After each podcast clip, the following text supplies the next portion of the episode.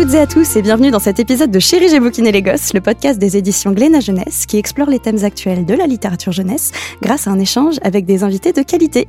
Je suis Lucie Cosmala, journaliste spécialisée en littérature jeunesse et j'aurai le plaisir d'être votre guide pour cette exploration des livres pour enfants.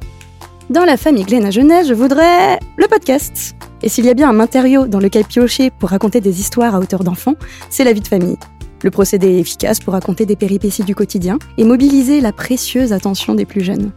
Chacun et chacune se retrouveront dans le récit d'un parent rassurant au sujet des monstres sous le lit, de vacances chez mamie ou d'une broutille entre frères et sœurs. Dès lors, quels sont les enjeux du récit du quotidien?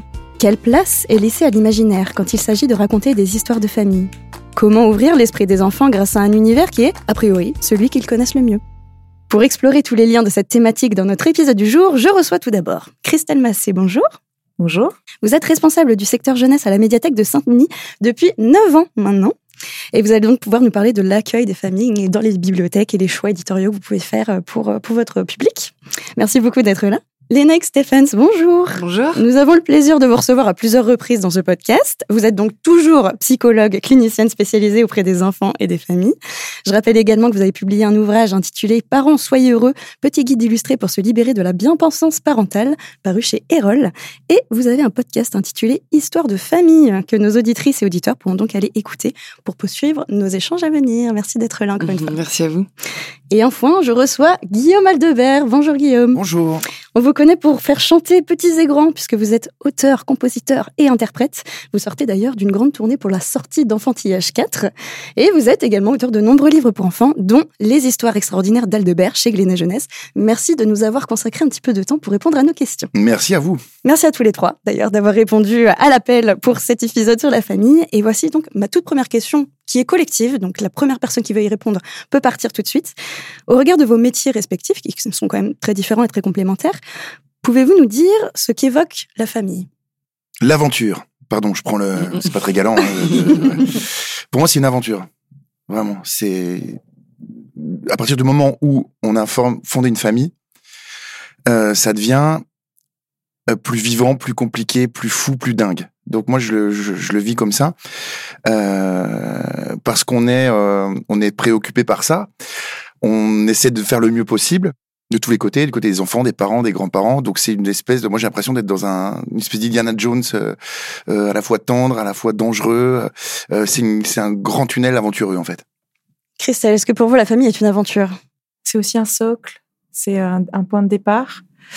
Euh, ça m'évoque euh, différentes périodes de la vie, l'enfance, euh, l'adolescence, et euh, comment aussi euh, la famille, comment nous, adultes, on évolue avec euh, nos enfants. Voilà, ce que ça m'évoque la famille.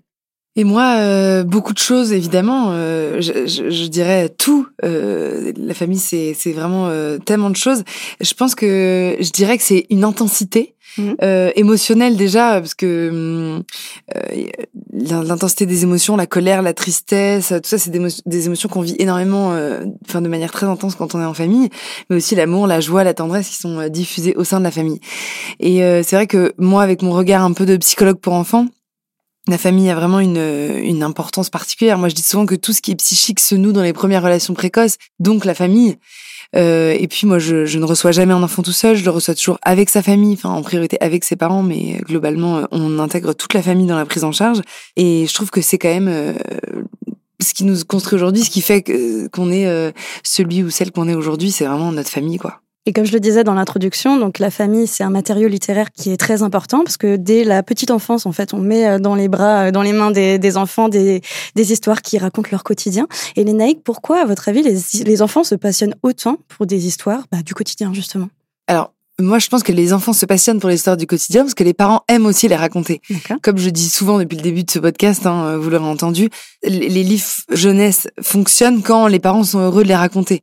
On aime partager un moment euh, avec nos enfants et les enfants s'en souviennent euh, comme ça. Au-delà de ça, effectivement, les parents transmettent, mais aussi ça parle à l'enfant de ce qu'il vit au quotidien, euh, ça rejoint forcément sa vie, et ça c'est pour l'enfant assez rassurant, assez plaisant. Mais de toute façon, ça dépend aussi de l'âge. Il y a des moments où les enfants aiment, et certaines personnalités d'enfants aussi aiment parler des monstres, des grosses créatures, des dinosaures, etc. Puis il y a des moments d'accalmie psychique euh, où les enfants euh, aiment aussi qu'on raconte des histoires quotidiennes de ce qu'ils peuvent vivre, rejoindre et, qu'ils puissent être rejoints dans leur quotidien.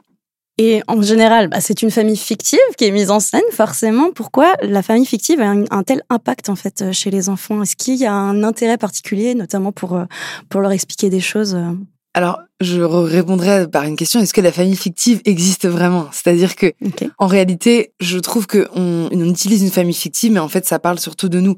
Il y a un exercice que moi je demande tout le temps en consultation à l'enfant, c'est de dessiner une famille imaginaire. En fait, on part du principe que quand l'enfant dessine une famille imaginaire ou une famille d'animaux, souvent c'est sa famille qui décide, ou en tout cas une famille, euh, quelque chose qui rejoint quand même plus ou moins sa famille. Donc effectivement, euh, la famille fictive quand même permet de prendre de la distance. C'est pour ça que nous, en consultation, on demande de dessiner une famille imaginaire pour que l'enfant puisse prendre de la distance et pour qu'il puisse projeter un petit peu ces, ces images psychiques, ce qui vit à l'intérieur de lui. Donc inévitablement, la famille fictive permet de prendre de la distance et de pouvoir projeter d'autres choses. Et même des familles qui n'ont pas le même modèle euh, parental que, que l'enfant, euh, ça permet aussi à l'enfant de se projeter dans, dans une autre réalité qui est intéressante. Et Guillaume, justement, dans vos livres, des familles, il y en a. Euh, est-ce que c'était quelque chose d'important pour vous de raconter un quotidien familial? Oui, parce que c'est déjà ce que je fais un petit peu dans mes chansons, mhm. c'est-à-dire que j'ai pas tellement euh, à, chercher euh, des idées parce qu'elles me sont souvent proposées par les enfants, par les enfants de mes copains, par la famille, par toutes les relations. Et euh, dans Enfantillage, il y a beaucoup de chansons qui viennent des, des, des, enfants. je pense à l'arnaque, je pense à Écran, rendez-nous nos parents, ces chansons-là. Et, et dans les histoires, c'est pareil en fait. Moi, je pars de des attentes des peurs, des envies de mes enfants pour raconter des histoires. Alors, ce qui est important, ce que tu disais tout à l'heure, c'est que ils ont besoin aussi d'identification. Donc forcément, il faut qu'il y ait des repères. Euh, voilà, moi, je suis parti d'une famille qui nous ressemble un peu, sauf que euh, voilà, c'est la c'est la fille qui est la, la, première, qui est la qui est la plus grande, et j'avais envie de mêler toute la dimension extraordinaire, le côté un peu SF, pour rendre ça un petit peu merveilleux, parce que c'est vraiment le merveilleux qui est très important dans une famille assez normale, quoi. Et donc voilà, ils vont, ils vont vivre des aventures, ils vont être bousculés, euh, ils vont retrouver leurs rêves, ils vont retrouver leur, leur, peur, et puis il faut qu'il y ait de la folie, parce que les enfants sont fous. et c'est normal, ils sont rock'n'roll, ils ont, il faut qu'il y ait, il faut qu'il se passe des choses, il faut que ça soit, faut que ça soit le plus vivant possible, en fait. Et euh, vous disiez donc que vous vous inspirez directement de ce que vous voyez autour de vous, à tel point que vous faites même intervenir directement vos, vos enfants, enfin votre famille, notamment dans les enregistrements, ils font les voix des personnages. Ils jouent dans les podcasts parce que quand on passe sur le, le médium podcast, on doit s'affranchir évidemment des illustrations. Donc on doit recréer de façon un peu sonore euh, tout l'environnement. Donc ça, je fais ça avec mes musiciens. Du coup, quand Gaspard, dans le premier, se retrouve dans une grotte, il est en train de rêver dans une grotte avec des trolls. On a des gouttes qui tombent avec des effets, des musiques et tout. Selon ce qu'il va ressentir, en fait, on va faire passer par des sons, des nappes, des, sentiments pour faire, pour euh, retrouver un petit peu les illustrations. Donc oui, c'est beaucoup comme ça qu'on travaille. Et effectivement, mes enfants investissent des personnages. Euh, ma femme aussi joue euh, joue la maman Gladys. On a la fille du guitariste qui joue la l'ado en fait Justine, qui est une rockeuse. Et donc voilà. Mais on a toujours un peu travaillé comme ça sur les chansons aussi. Ils font des chœurs, ils font des personnages. On travaille en famille aussi. C'est ça, une, créativité familiale. Euh, ce que je me demandais, c'est est-ce que le fait de devenir vous-même papa, devenir parent, ça a eu une influence particulière, euh, soit dans ce que vous aviez eu envie de créer, que ce soit dans la musique ou dans les livres? Ah bah c'était euh, c'était un moteur en fait quoi, mmh. vraiment ouais c'est-à-dire que enfantillage 1 je l'avais fait en 2008 j'avais pas d'enfant j'étais vraiment dans la projection et dans le souvenir de de, de mon moi mmh. enfant enfin j'allais chercher des choses et tout et quand ils sont arrivés sur enfantillage 2 tout d'un coup ah ouais puis parce que je vivais les trucs tellement de façon tellement intense que les chansons sont arrivées comme ça quoi ouais. Christelle, on parle de famille. Est-ce que vous, dans votre médiathèque, vous menez des actions particulières pour euh, accueillir justement ces familles? Euh, Oui, alors euh, déjà, euh, les médiathèques sont des lieux accueillants mhm. pour ces familles. Donc, on vraiment on réfléchit à organiser des espaces euh, conviviaux. Euh, nous, les familles, euh, je dirais, c'est plutôt des familles avec des tout petits qui viennent majoritairement le, le week-end. Et donc, on, du coup, on a pensé à des choses très bêtes comme euh, des transats, table à langer, etc. Mhm. Mais sinon, euh, on a des activités euh, traditionnelles en médiathèque. On mène tout au long de l'année des animations, lecture à voix haute. Et là, effectivement, c'est public familial qui vient en, masse. On a un festival de contes qui est qui dure depuis plusieurs années, Histoire commune, qui est aussi fabuleux et qui est pour les enfants de 0 jusqu'à, on va dire, 99 ans, les grands enfants. voilà. Donc, on a vraiment aussi des, des animations ludiques ludique, créative, et on essaie de mixer les publics, donc de proposer donc des animations par enfants, mais aussi des séances intergénérationnelles, et donc d'aller piocher dans notre réserve résidence senior et de faire venir les plus jeunes, voilà, de créer du lien. Et c'est le, le, but, l'objectif premier en fait de, de ces de ces lieux, de ces troisièmes lieux, ces médiathèques. Voilà. Et justement, par rapport aux acquisitions, donc aux livres que vous faites rentrer dans votre médiathèque, est-ce que vous um, réfléchissez ces acquisitions en fonction du public que vous accueillez Oui, bien sûr. Euh, donc, on a un système d'acquisition, mais mutualisé. Donc, on a que quelques bibliothécaires qui euh, font les acquisitions pour l'ensemble des médiathèques, 23 médiathèques, et ils se basent sur des statistiques de prêts, de réservation. Donc, on essaie vraiment de coller aux attentes et aux envies euh, du public. il y a une veille organisée par nos par nos collègues bibliothécaires. On on est aussi attentif à suivre les suggestions de nos lecteurs. D'accord. Donc, il y a la possibilité via le site euh, de faire des suggestions d'achat qui sont euh, majoritairement suivies. Hein. Donc, euh, oui, oui, on cherche à, coller aux envies, aux besoins de notre public. Et je suis curieuse, du coup, les statistiques mettent en valeur quel genre de quel genre d'ouvrage? Chez les plus jeunes, les Mortels Adèle. Bien sûr. Je m'y attendais. Je sentais que ça allait être cité. Maxi Lily, Mortel Adèle, ouais, voilà. Les BD mangas chez les jeunes, c'est ce qui fonctionne terriblement. et tant mieux parce que ça les fait lire et mm. c'est bien ce qui nous importe. Euh, euh, ce que je me demandais, c'est que donc là, on est en train de discuter d'histoires euh, familiales, de récits du quotidien. Bon, les livres sont quand même un espace de créativité, de fantaisie aussi. Est-ce que ça ne limite pas un peu l'imaginaire des enfants de leur proposer des histoires qui sont basées sur ce qu'ils vivent déjà a priori euh, mm. tous les jours? Alors, euh, moi, je je trouve pas du tout, puisqu'en fait, euh, c'est basé sur ce qu'ils vivent. Euh, effectivement, ils vivent en famille, mais euh, mais pas uniquement. Je pense notamment euh, à deux livres qui sont là dans les dans dans les étagères. Le, Une glace à la mer, Mon cœur est assez grand, etc. Et très souvent, les livres dans d'autres maisons d'édition qui parlent de la famille sont des livres où les auteurs décrivent.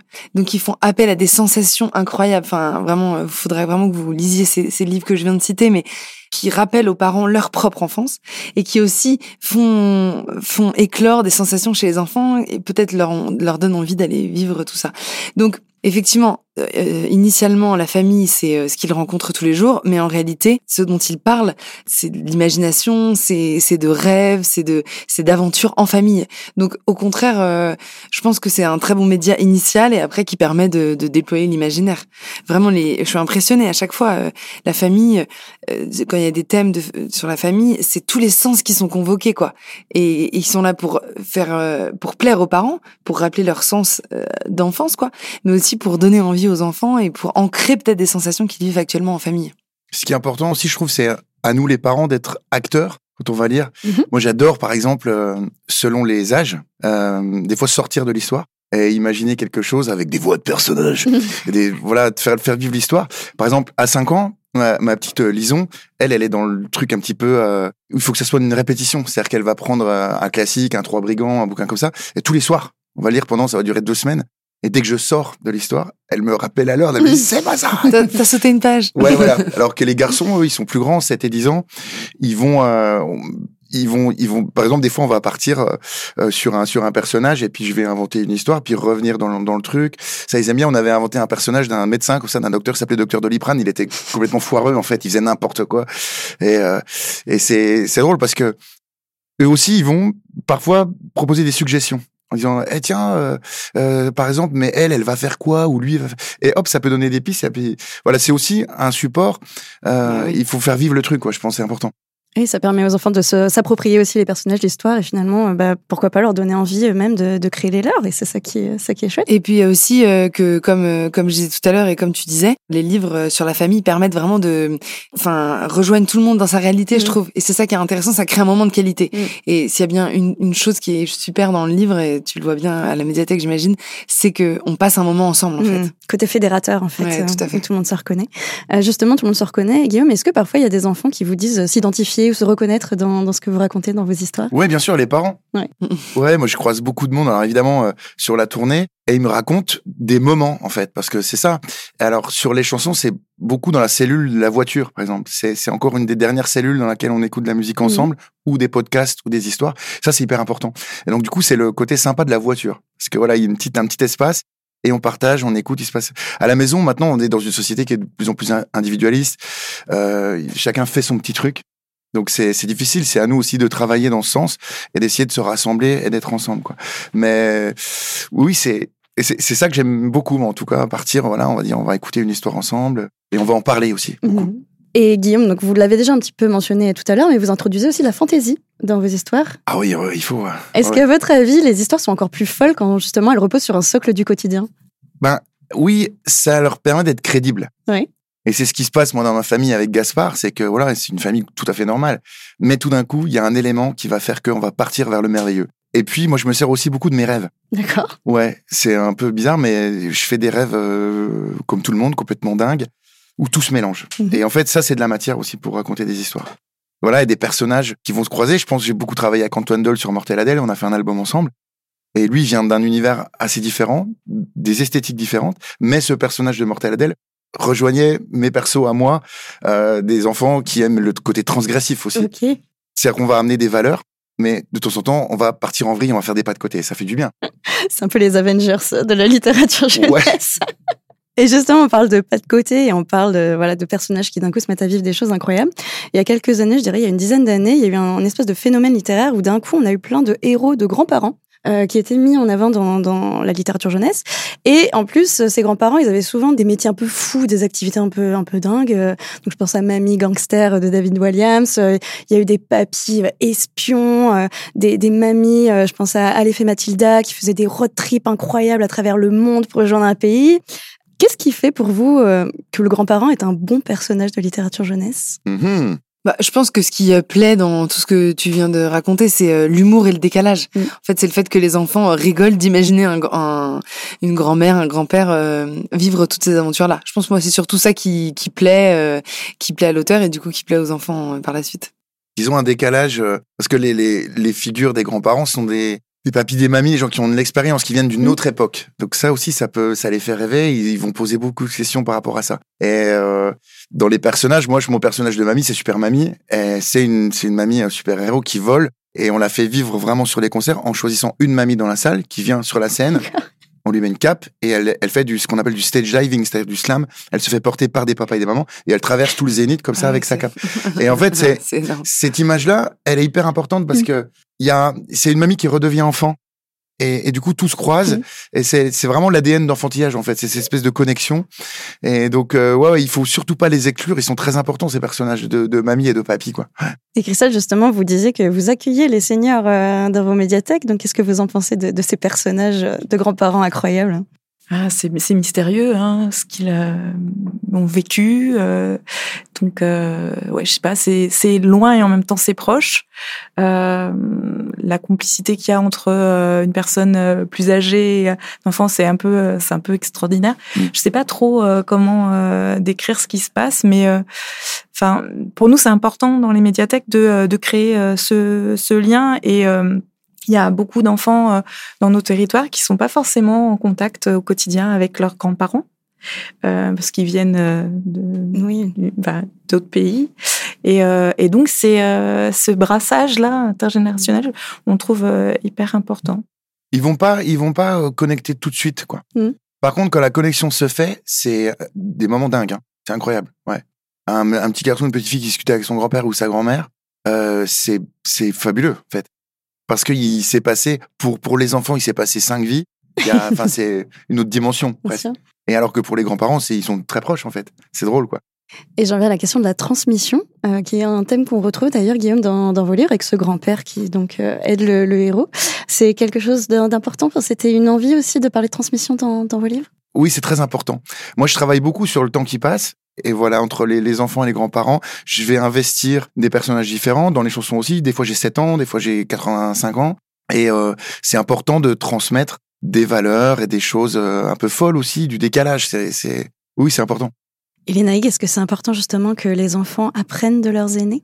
Oui, bien sûr. Euh, euh, déjà parce que c'est une autre époque, c'est une autre dynamique, etc. C'est sûr, c'est très important. Euh, c'est un, un, autre vocabulaire, c'est un autre langage, c'est d'autres personnes que les que les parents. Hein. Euh, J'entendais euh, Boris Cyrulnik la dernière fois qui disait que il y a des études qui, qui montrent qu'un enfant qui qui se développe bien a, autour de lui entre 8 et 10 personnes et les grands-parents euh, peuvent largement en faire partie. Donc, euh, faut pas que l'enfant soit dans un milieu affectif trop pauvre. Donc, euh, ça c'est c'est assez intéressant. Mais aussi, moi, je, ce que je trouve très très intéressant euh, dans l'échange avec les grands-parents, c'est que les grands-parents sont les parents des parents. Mm. Du coup, le, le, le grand-parent peut raconter comment était le parent. Et, et, et moi, je suis toujours impressionnée avec mes enfants. À chaque fois, ils appellent mes parents ou, ou les, les, les parents de leur père et ils disent mais toi t'es le t'es le papa de qui? Ouais. toi mais c'est qui ton papa toi maman? Et je trouve que c'est intéressant à chaque fois de leur dire et de s'imaginer que maman a été enfant que papa était enfant et de de de, de tisser le lien euh, c'est toujours Oui, très oui. intéressant je trouve Et ils, souvent, ils pensent que les papiers et mamies sont nés papiers et mamies. oui tout à fait c'est des figures comme ça, Ouais, c'est ouais. drôle quoi.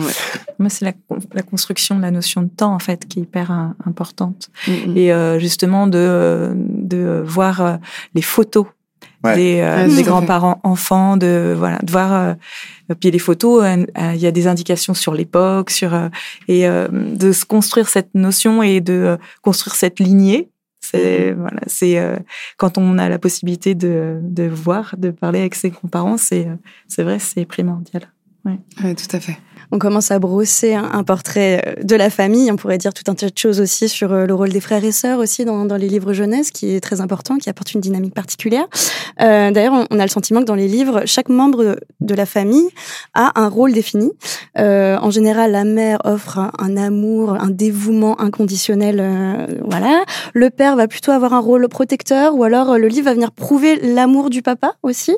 Donc les frères et sœurs sont souvent une source plutôt de conflit, mais c'est aussi un de montrer à l'enfant bah, qu'il n'est pas tout seul, qu'il faut partager, et que voilà, on peut vivre aussi de beaux moments de complicité avec avec son frère ou sa sœur sans jalousie. Euh, le grand-père va plutôt être dans le côté transmission de l'expérience, etc. Quand la grand-mère va plutôt être source de, de gentillesse, de fun, va garder les enfants et va euh, voilà va passer des petites vacances avec eux. Lénaïque, est-ce que le choix de mettre en avant l'un ou l'autre des membres de la famille dans les livres euh, comble une sorte d'attente affective de l'enfant? Alors, je trouve que c'est pas seulement le fait de mettre en avant une personne. Là, dans ce que tu disais, c'est d'associer une personne à un rôle précis. Mm. Alors, effectivement, euh, c'est c'est pas du tout le cas dans toutes les familles. Euh, les, dans certaines familles, euh, le papa n'est, c'est plutôt le papa qui est euh, qui a le la description de la mère, euh, qui endosse la description de la mère dont Mm. tu viens de parler. Il y a des familles où il y a deux papas, qu'une maman, deux mamans. Enfin voilà, il y a vraiment. euh, On est dans le stéréotype là, dans ce que je viens de complètement. On est dans le stéréotype. Et, euh, et c'est très bien qu'il existe des livres qui qui qui parlent d'autres réalités. C'est très très important. Et en même temps, force est de constater que ces stéréotypes-là sont encore très très présents aujourd'hui hein. Euh, pour plusieurs raisons. Je vais pas vous, tout vous expliquer parce que ce serait un petit peu long, mais je continue quand même à, décrire euh, parce que c'est ce que les patients m'apportent que le rôle du, père et de la mère aujourd'hui sont différents. Les rôles sont différents quand même. Euh, déjà parce qu'il y a une réalité biologique. Hein. Nous les mères on porte nos enfants, donc on a forcément un lien différent que celui du père inévitablement. Et même si euh, on prône aujourd'hui euh, l'égalité complète euh, de, présence au- auprès des enfants entre le père et la mère, force est de constater que les mamans sont celles qui passent aujourd'hui le plus de temps avec leurs enfants. Donc les relations sont quand même assez différentes. Et, et même s'il faut bien sûr ne, ne pas entretenir tout ça, enfin en tout cas euh, euh, essayer d'être le plus égalitaire possible, euh, c'est là encore aujourd'hui. Mm. Enfin il faut composer avec cette Mm. réalité-là, c'est c'est obligatoire. Euh, donc c'est, je pense pour ça que ça imprègne encore un peu le livre. Et même si on essaye que ça ne soit pas le cas, on a des des, cent- des dizaines d'années euh, de, je veux dire, il suffit de lire Martine, il suffit de lire euh, euh, tous les livres qui sont sortis euh, ces 50 dernières années pour se rendre compte que de toute façon c'est là et, Ah et oui. c'est ok quoi. Enfin voilà. Là, je viens quand tu tu- quand tu cites Martine, là, je d'un coup j'ai les dessins qui apparaissent. C'est Ouais, dingue. c'est C'est dingue. quel- c'est quoi, c'est les années 60 ça, Martine? Je sais même pas. C'est fou quoi. Ouais. Mais euh, mais en même temps, euh, pourquoi pas? C'est-à-dire que vraiment, vraiment, je constate aujourd'hui que c'est une réalité pour encore beaucoup de familles, Mm. quoi. Ouais. Et tant que tout le monde est ok, enfin, on s'en fiche. Le plus important, c'est que les gens soient ok, soient bien là où ils sont. euh, et c'est voilà, il y a des familles qui aiment lire ce genre de livres et c'est très bien. Et c'est des belles illustrations et voilà. Et, et aujourd'hui encore, on, on met en avant, euh, je pense encore à- au livre euh, Mon cœur est assez grand, qui est un livre sur le beau-père. hein. Mhm. Donc euh, finalement, il y a certains, il y a certains livres qui font, euh, qui sont focus sur un personnage de la famille, sur les grands frères, sur les disputes entre frères et sœurs et Mhm. tout, et c'est ok quoi. Alors moi j'ai une question à propos des disputes entre frères et sœurs. Je m'adresse à toi. Ouais. Parce que c'est un, c'est un vrai sujet. Je fais juste une petite parenthèse. hein. Mais avec plaisir. Peut-être elle va me donner des réponses. Ah, C'est mais- génial, quoi. C'est que Je vais tout résoudre, je suis là pour euh, tout Ouais. résoudre. moi je découvre la fratrie parce que je suis fils unique Ah ouais. avec mes trois enfants Mm. et mes deux garçons de 8-10 ans, ils sont très souvent en conflit. Ah bah bien sûr. Et tout d'un coup, ils vont switcher sur un truc euh, où ça va aller, ils vont rigoler au bout de, je sais pas, en 10 secondes. Ouais, Mais ouais. par contre, la violence du conflit, c'est c'est c'est hallucinant quoi. Ouais. Évidemment, il n'y a pas de solution miracle. Je sais pas, on essaie de de, de, de trouver des, des pistes quoi. Mais c'est chaud quoi. Ouais, c'est chaud. Alors, il y a plusieurs, il y a plusieurs choses dans dans les conflits fraternels. Déjà, moi, je dis souvent que la famille c'est le laboratoire des relations sociales futures. C'est-à-dire que il faut qu'on apprenne aux enfants à composer ensemble. Ouais. Au sein de la fratrie, parce qu'en fait, euh, ça va être la réalité de tous les jours, de, de leur quotidien. Mhm. Donc, euh, c'est vrai qu'on on entend beaucoup qu'il faut euh, laisser les enfants se disputer, euh, laisser expérimenter, etc. Moi, j'ai un avis un petit peu différent où je dis, euh, il faut absolument intervenir dans les conflits entre frères et sœurs. C'est-à-dire de dire, là, la façon dont tu viens de taper ton frère, c'est juste pas possible, Mhm. en fait. Donc, euh, vous allez vous séparer cinq minutes pour mieux vous retrouver. Donc, vous allez vous séparer, puis après, on va voir chacun et on va dire, dire euh, plutôt, va demander plutôt à ton frère euh, euh, s'il est content d'avoir son nouveau jouet ou, ou va, lui demander si sans sa sortie à la ferme c'était sympa. Enfin, bon, c'est les premières choses qui me viennent, mais Ouais, ouais. mais moi, j'ai tendance à, à proposer aux parents d'être assez interventionnistes en, en, en ayant en tête que s'ils arrivent à être violents comme ça entre frères, parce que c'est souvent entre frères quand même. hein. Je veux dire, euh, les garçons, c'est quand même speed. Hein. Enfin, c'est quand Oh même là euh, là, voilà. Ouais, ouais. Entre eux, euh, c'est quand même particulier. Hein. Euh, donc, les, les garçons, euh, s'ils sont comme ça entre eux, ils, ils, ils pourront peut-être aussi s'exprimer comme ça avec des copains. Donc, il faut quand même assez. En fait, il faut trouver le juste milieu entre j'interviens et parfois je les laisse un petit peu euh, euh, libres pour pas intervenir tout le temps. Mais l'autorégulation euh, de la violence entre frères et sœurs, moi, j'y crois pas trop. Ouais, moi j'y crois pas trop Voilà. c'est drôle comment un élément extérieur, par exemple un copain Ah bah ouais. d'un des deux, va tout d'un coup faire une espèce de médiation Ouais, tout à fait. naturelle. Tout quoi. à fait. Et donc le parent, c'est son rôle aussi de faire une médiation un petit peu, euh, de dire là, ce que tu viens de faire, c'est pas possible. si, si tu transposes ce qui se passe au niveau émotion dans un conflit et une euh, et tout d'un coup une relation qui redevient cool euh, à des adultes, Oui. mais on prendrait 20 ans de, de psy quoi. Ouais. Non mais c'est tellement fort, Ouais. c'est dingue quoi. En fait, euh, souvent les émotions. En fait, euh, c'est parce que le, le sujet de, de l'enfance, surtout dans ces âges-là, c'est la frustration en réalité. Oui oui, bien sûr. L'enfance, c'est l'apprentissage de la frustration. C'est comment je vais apprendre à mon enfant à composer avec les réalités de la vie qui sont qui sont source de déplaisir euh, permanentes. En fait, Ouais. la vie, c'est Ouais. c'est le bonheur. euh, Et je, je- moi, je ne parle que du bonheur, l'importance du bonheur. hein. Mais euh, dès que le, notre réveil sonne, la vie est composée quand même de petites frustrations. Mhm. Donc, si on veut que nos enfants soient heureux, il faut leur apprendre la frustration, parce que sinon leur vie, ça va être un enfer. En fait, si Ouais. les gens qui arrivent pas à composer avec la frustration, c'est très difficile. Mhm. Donc, euh, et les frères et sœurs, c'est la frustration ultime, quoi. C'est il m'a pris mon jouet alors que j'étais en train de jouer à ça, à ça particulièrement. Il m'a pris mon crayon rouge, mais il y en a, il y en a plein hein, des crayons rouges, mais c'était celui-là Bah que oui, je voulais. oui, oui, oui. Donc en fait, et je trouve que c'est un super, euh, un super entraînement, un super gymnase pour la frustration. Ce que j'aime bien avec la littérature jeunesse, justement, c'est qu'elle va mettre en scène du coup ce côté Bah, conflictuel, mais parfois elle montre aussi euh, l'aspect euh, complicité et euh, comment le frère, euh, sœur ou les deux sœurs, etc., Mhm. peuvent faire équipe contre les parents parfois pour avoir, euh, Mhm. pour obtenir des choses des parents. Je pense notamment à l'album Les Pestouilles ont un plan où les, les, les deux petites filles se mettent d'accord pour, pour réussir à avoir un chien. Et Ouais, ça montre aussi, voilà, ça montre, enfin les, les livres pour enfants montrent aussi qu'on peut aborder le, la relation fraternelle Mhm. d'une autre façon. Ouais, ça peut avoir quelques avantages aussi. Tout à fait. Euh, Christelle, donc on parle quand même de stéréotypes. Est-ce que vous avez le sentiment quand même que les représentations de la famille changent en littérature jeunesse Oui, on trouve depuis quelques années que les éditeurs, les auteurs, illustrateurs font de plus en plus attention à, à ce que euh, chacun puisse se retrouver dans dans les livres euh, proposés euh, aux, aux jeunes. Euh, on a des, des éditeurs militants comme La Ville brûle, Talent haut, et euh, ben, moi j'aime particulièrement aussi les éditions Cambourakis. Je fais de la pub pour Mhm. euh, les, les concurrents. Je pense à On ne compte pas pour du beurre aussi. Euh, Oui, Mm. oui, oui. Et euh, donc euh, vraiment, enfin, on voit de plus en plus des euh, tout type de familles apparaître dans Mhm. les euh, dans les livres jeunesse. Il y a la famille traditionnelle, mais euh, la famille monoparentale, la maman solo, euh, Mm. euh, les recomposée. couples mixtes. Euh. alors recomposé, j'ai pas trop d'exemples en, en tête, mais euh, donc je serais Ouais, assez euh, super celui-là. voilà, je vais euh, m'attacher à regarder. Mon cœur est assez grand parce que euh, les personnages de marâtre en littérature, il y en a plein. c'est clair. Euh, le beau-père, je ne connaissais pas. Donc, euh, Voilà, c'est pas du tout curieuse. Version euh, masculine du, de la marâtre. Au contraire, il est hyper Oui, cool. Mais oui, oui, oui. Mais vraiment, euh, il y a la société évolue et euh, du coup Mm. l'édition euh, aussi, Mm. heureusement. Vous avez évoqué euh, la mixité, notamment. Mm. Et euh, bah, justement, c'est quelque chose euh, qu'on retrouve dans vos livres, euh, Guillaume. Euh, ce côté euh, pluriculturel, notamment de, de la part des parents. Donc, euh, euh, alors, le, il me semble que la mère vient de Dakar, c'est ça? Et le père Ouais, de je trouve ça marrant quoi, que la mère soit née à Dakar et le papa qui est noir, il est né en Suisse, il est né à Mhm. Lausanne. Et voilà, puis du coup, on a, on, je compose avec une famille qui est métisse et qui est, euh, qui est plutôt ouverte à, voilà, au réveil des mentalités, à ce qui est Mhm. en train de changer, et ce qu'on constate aujourd'hui, quoi. Vous parliez tout à l'heure des familles recomposées, et c'est une, c'est une réalité que nous, on vit en ce moment. Pas, pas dans ma famille, mais j'ai plein de potes qui euh, se retrouvent euh, avec six enfants, parce qu'ils ont chacun trois. Et du coup, voilà, c'est une espèce de, de nouvelle société. Évidemment, il y a beaucoup, de- on, on voit beaucoup de familles traditionnelles dans le livre parce que c'est l'histoire de, de nos sociétés. Mhm. C'est un peu en train de changer. Ah, Moi, j'ai écrit une chanson avec Calogero qui s'appelle Double Papa, qui parle d'une famille euh, mo- homoparentale, euh, qui sont des amis. En fait, et voilà, j'étais très touché par leur histoire, leur aventure pour avoir euh, leur petite rose. Et euh, ça a intégré aussi une chanson, ça peut aussi intégrer une histoire. Mais c'est important, ouais. Mm. C'est vraiment volontaire pour vous d'avoir. euh, Et ce qui est drôle, c'est Ouais. la façon dont ils le ressentent, en fait. Parce que pour eux, c'est tellement euh, presque normal, en fait. Euh, moi, quand on est allé rencontrer ses papas, je leur dis, bah voilà, vous- on, on va voir la, la copine. Euh, elle a, elle a pas de maman, elle a deux papas. Ok, bah voilà. et je- voilà, il y a pas Et de. donc, Il n'y a pas de sujet. C'est drôle, quoi, de voir euh, comment ça peut tout d'un coup être Mm. accepté vite. bah, c'est quand même une bonne nouvelle hein, Plutôt, ouais. que les plutôt. enfants soient Oui, ouverts oui, c'est vrai. sur ces questions.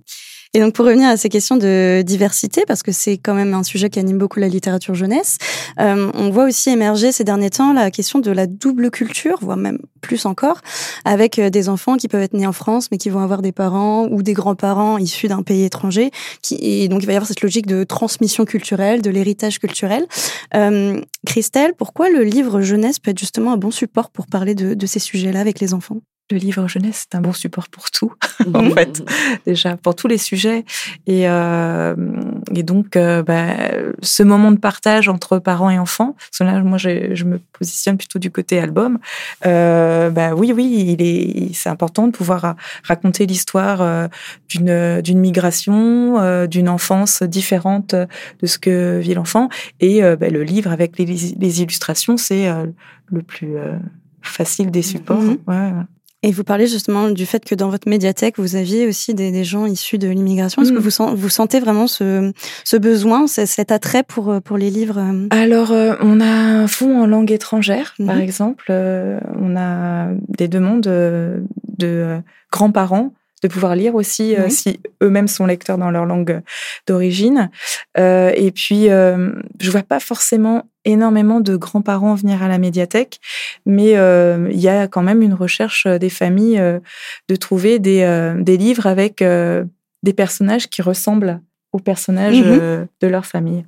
Donc euh, oui, on a euh, proposé euh, notamment une sélection euh, thématique sur le site où euh, on peut retrouver euh, des enfants, des, des jeunes gens euh, issus de, de pays euh, différents et qui sont dans des histoires du quotidien. On trouvait ça important que euh, chaque enfant qui franchit la porte puisse retrouver euh, euh, des héros qui leur ressemblent. Même si pour moi, euh, l'album n'est le, le héros des albums ne, doit pas forcément être identique à, à, à moi. Enfin, c'est pas c'est pas forcément toujours ce qu'on recherche. On a aussi une envie d'imaginaire Mm. et de fiction. Et euh, mais voilà, on fait attention à, à ce genre de choses. Nous, on a une thématique assez forte dans, dans nos médiathèques, mais plutôt autour de l'égalité filles-garçons. mais euh, ça brasse euh, des sujets plus vastes comme euh, la diversité, euh, la lutte contre les discriminations. Et donc, forcément, on se retrouve avec des ouvrages euh, euh, avec des héros euh, issus de pays euh, autres que, euh, que les pays européens, en fait. Mhm. Voilà. Et donc vous disiez, vous faites des bibliographies sélectives, Oui. c'est ça euh, Oui, oui, oui. Pour guider? Oui, oui, tout à fait. Et euh, on a chaque année euh, des formations, enfin plutôt des matinées de sensibilisation en direction des professionnels, donc des bibliothécaires, pour que eux-mêmes euh, s'intéressent et découvrent de nouveaux ouvrages à, pour pouvoir faire des médiations auprès de, du public. Donc on a, on a régulièrement aussi des intervenants euh, dont c'est le, le sujet de recherche qui viennent nous présenter ben, les dernières nouveautés ou vraiment d'apporter un, un éclairage euh, un peu scientifique Mmh, euh, sur cette euh, sur cette littérature. Et est-ce que vous avez le sentiment que donc, les bibliothécaires que vous formez, ils découvrent quelque chose ou ils avaient déjà, où ils ont une appétence quand même pour, pour ces sujets? On a plus ou moins une sensibilité. Mm. euh, et on n'a pas forcément, euh, un- enfin, quand on choisit un album à lire aux enfants, c'est un peu euh, le plaisir d'abord de Mm. la lecture. Et, et dans un second temps, on se pose et on, on essaie de comprendre le contenu et d'avoir un, un regard, on va dire, un peu plus critique sur. euh, et, et là, ça va aiguiser, on va dire, le choix des, des bibliothécaires. On choisit un livre qu'on aime, Mhm. mais aussi on a parfois une idée derrière la tête. Et puis, euh, dans notre programmation euh, culturelle annuelle, on a des temps forts de promouvoir l'égalité filles-garçons, mais aussi on a une semaine sur les langues étrangères. Donc voilà, à ce moment-là, du coup, on va vraiment cibler certains ouvrages pour les proposer au grand public. Mais ce qui guide, c'est le plaisir quand même.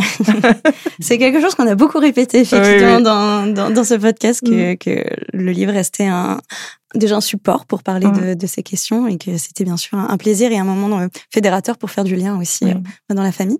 Et euh, est-ce que du fait de, de, votre profession, vous avez le sentiment qu'il y a des membres de la famille qui sont plus représentés que d'autres dans les, dans les livres? Ben, Je, je n'ai pas ce sentiment. Oui. Alors, euh, j'ai pas forcément euh, étudié. ouais, ouais, Là, je vous demande votre ressenti. Mais comme ça, non. Je... À part le beau-père, oui, qui est en retrait. Oui, voilà. Mes grands-parents, parents, mère, père, les deux, euh, non, j'ai pas l'impression euh, que dans, dans les albums, hein, toujours pareil, mm. je suis plutôt spécialiste album, euh, qui est euh, une surreprésentation de d'un des parents. C'est bien aussi de changer aussi les clichés. Ouais. Euh, et de, de, de, rendre le, le, père un petit peu fragile, pas comme certains vieux dessins animés où on voyait tout le temps la maman qui faisait tout puis le papa que le journal. Mhm. je suis personne, hein. ah mais euh, voilà, c'est bien, c'est bien de voilà changer mhm. un peu les choses aussi à ce niveau-là. Mhm. C'est pour ça, enfin, il y a des une série d'albums, c'est Carl, les Carl et Elsa chez Cambourakis que qu'on adore, où euh, on a un personnage de petite fille intrépide euh, et un petit garçon plutôt en retrait, et les parents sont là en, en fond, mais on voit le papa qui passe avec euh, le linge sale dans les mains, la maman qui est un peu roudoudou. Enfin, ça, ça change, pareil, du des stéréotypes. voilà. Et, euh, et ça correspond à la vraie vie, quoi. Mais on a le sentiment que autant les stéréotypes, donc c'est un sujet quand même qui a été mm. mis en avant mm. il y a quelques années. D'ailleurs, je vous invite à écouter euh, l'épisode qu'on a sorti de Chergé Bouquin et les gosses sur le genre, qui aborde justement en détail toutes ces questions des stéréotypes sexistes. Mais le, il reste quand même un grand chantier sur le côté parental. C'est vrai que on parlait notamment bah, des familles monoparentales. Il y a encore peu de livres qui mettent en avant euh, bah, une famille monoparentale qui s'en sort et qui est très épanouie. Je pense notamment au livre euh, Ma maman est bizarre chez La Ville Brûle, qui met justement en scène une maman euh, bah, qui est toute seule et qui est très épanouie, qui a une super vie sociale, qui fait plein d'expositions, qui fait des festivals, qui danse en culotte dans, sa, dans, son, dans son salon et, et tout va bien. Et finalement, c'est des choses qu'on ne voit pas encore suffisamment dans, dans, les bibliothèques. Je sais pas ce que vous en pensez. Le jour où on a trouvé Bertule, C'est un, un, un, exemple, c'est aussi une maman solo euh, et c'est une histoire euh, d'enfant qui trouve un insecte sur une plage. Enfin, c'est une, une, histoire quotidienne, anodine, et la maman est toute seule et gère ses enfants. Enfin, bah, c'est pas un sujet mm. du coup. Le livre, c'est pas ça le sujet, mm. mais il y a quand même euh, de plus en plus des des personnages comme ça euh, qui représentent euh, des types de familles qu'on n'avait pas forcément l'habitude de voir. Les albums d'Adrien Albert aussi, mhm. le dernier Chantier Chouchou debout, où euh, la maman part pour le championnat du monde de parapente et la petite fille est gardée par Mamie Georges, qui est quand même super musclée. donc voilà, là il n'y a pas du tout de personnages masculins. Mhm. Mais euh, Adrien Albert, il fait aussi des albums mhm. euh, avec euh, le papa qui vit sur la lune.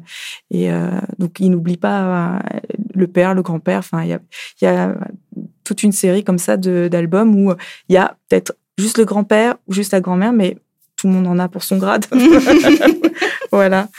Ça va sans doute être en tout cas un des grands chantiers aussi de la mm. littérature jeunesse, mm. de bah, quitte à choisir, peut-être choisir un autre, un autre mode familial plutôt qu'un papa et une maman. Bah, pourquoi pas un papa solo, de papa, de maman, etc. Mm. Ça ne mange pas de pain. Effectivement, comme vous le disiez, c'était pas forcément un sujet. C'est juste une question de représentation. Et on sait aujourd'hui euh, que bah, les, les, les, intéressés, les concernés euh, le manifestent, que ça leur fait du bien en fait de voir, euh, de voir ce genre de représentation.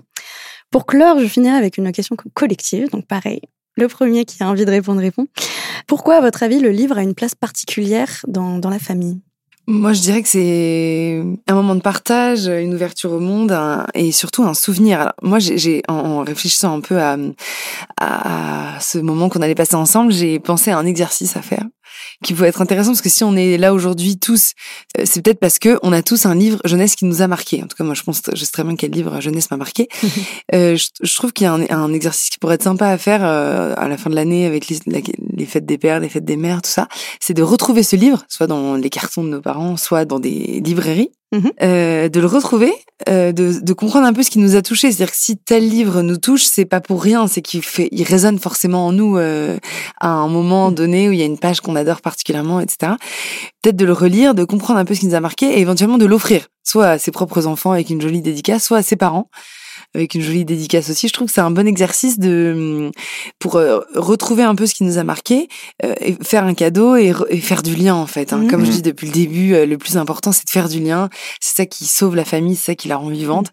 Du coup, je trouve que c'est un bel exercice. euh, de, de, de mise en lien intergénérationnel, de, un moment d'émotion en perspective. Et Voilà. montrer qu'un livre nous accompagne aussi Tout au long de la vie, tout à fait. Il y a un côté sacré aussi, je trouve. Mhm. Un côté fétiche. Les enfants vont vraiment s'accrocher sur un livre. Et puis, c'est un objet qu'on emmène, Mhm. qu'on trimballe. Et il a de la valeur parce que on va être euh, actif, en fait, à la lecture. C'est-à-dire qu'on va fabriquer des images. En plus de ce que nous, on de ce que nous donne à voir. Mhm. Et du coup, ça ancre plus qu'une série euh, euh, de 60 saisons d'un dessin animé qui Ouais, consomme comme ça très Mhm. vite. Tout d'un coup, voilà, on a construit quelque chose avec l'objet. Je-. J'ai l'impression. hein. Oui, il y a le côté matériel du livre qui est dans la bibliothèque et qui finalement va, Ouais. va aussi rappeler des souvenirs de lecture avec, euh, Ouais. avec sa Il y famille. a un côté rassurant de Mm. se dire qu'on peut toujours le retrouver. Exactement. Ouais. Un peu doudou. Oui, voilà, le livre doudou. Moi, pour moi, le livre, le livre, c'est euh, un temps, un temps doux et, et câlin, en fait. L'histoire avant de s'endormir. Donc, un moment de partage et un moment où on peut se quitter, mais en se laissant euh, porter par euh, l'imaginaire. C'est un, c'est un cocon aussi. quoi. Oui. Ouais. Mm, mm. Et Christelle, vous faites bien de rappeler qu'effectivement, ce temps de lecture avant le coucher est très précieux et il a été prouvé aussi qu'il était très bénéfique pour la construction des enfants. Donc, je trouve que c'est une très bonne façon, effectivement, de, de conclure cette discussion. Merci beaucoup à tous les trois. Merci. Merci à pour vous. cet épisode passionnant. Vous venez d'écouter un épisode du podcast Chérie, j'ai bouquiné les gosses, produit par les éditions Glénat Jeunesse et réalisé par Identès. Retrouvez la liste des ouvrages cités et bien d'autres conseils de lecture dans la barre d'infos de l'épisode. On se retrouve dans deux semaines pour le dixième et dernier épisode de Chérie, j'ai bouquiné les gosses ce sera un épisode un petit peu spécial donc je vous conseille d'être au rendez-vous. D'ici là, je vous invite à vous abonner au podcast et s'il vous a plu et que vous souhaitez le soutenir, lui mettre 5 étoiles sur vos applications d'écoute. À très bientôt!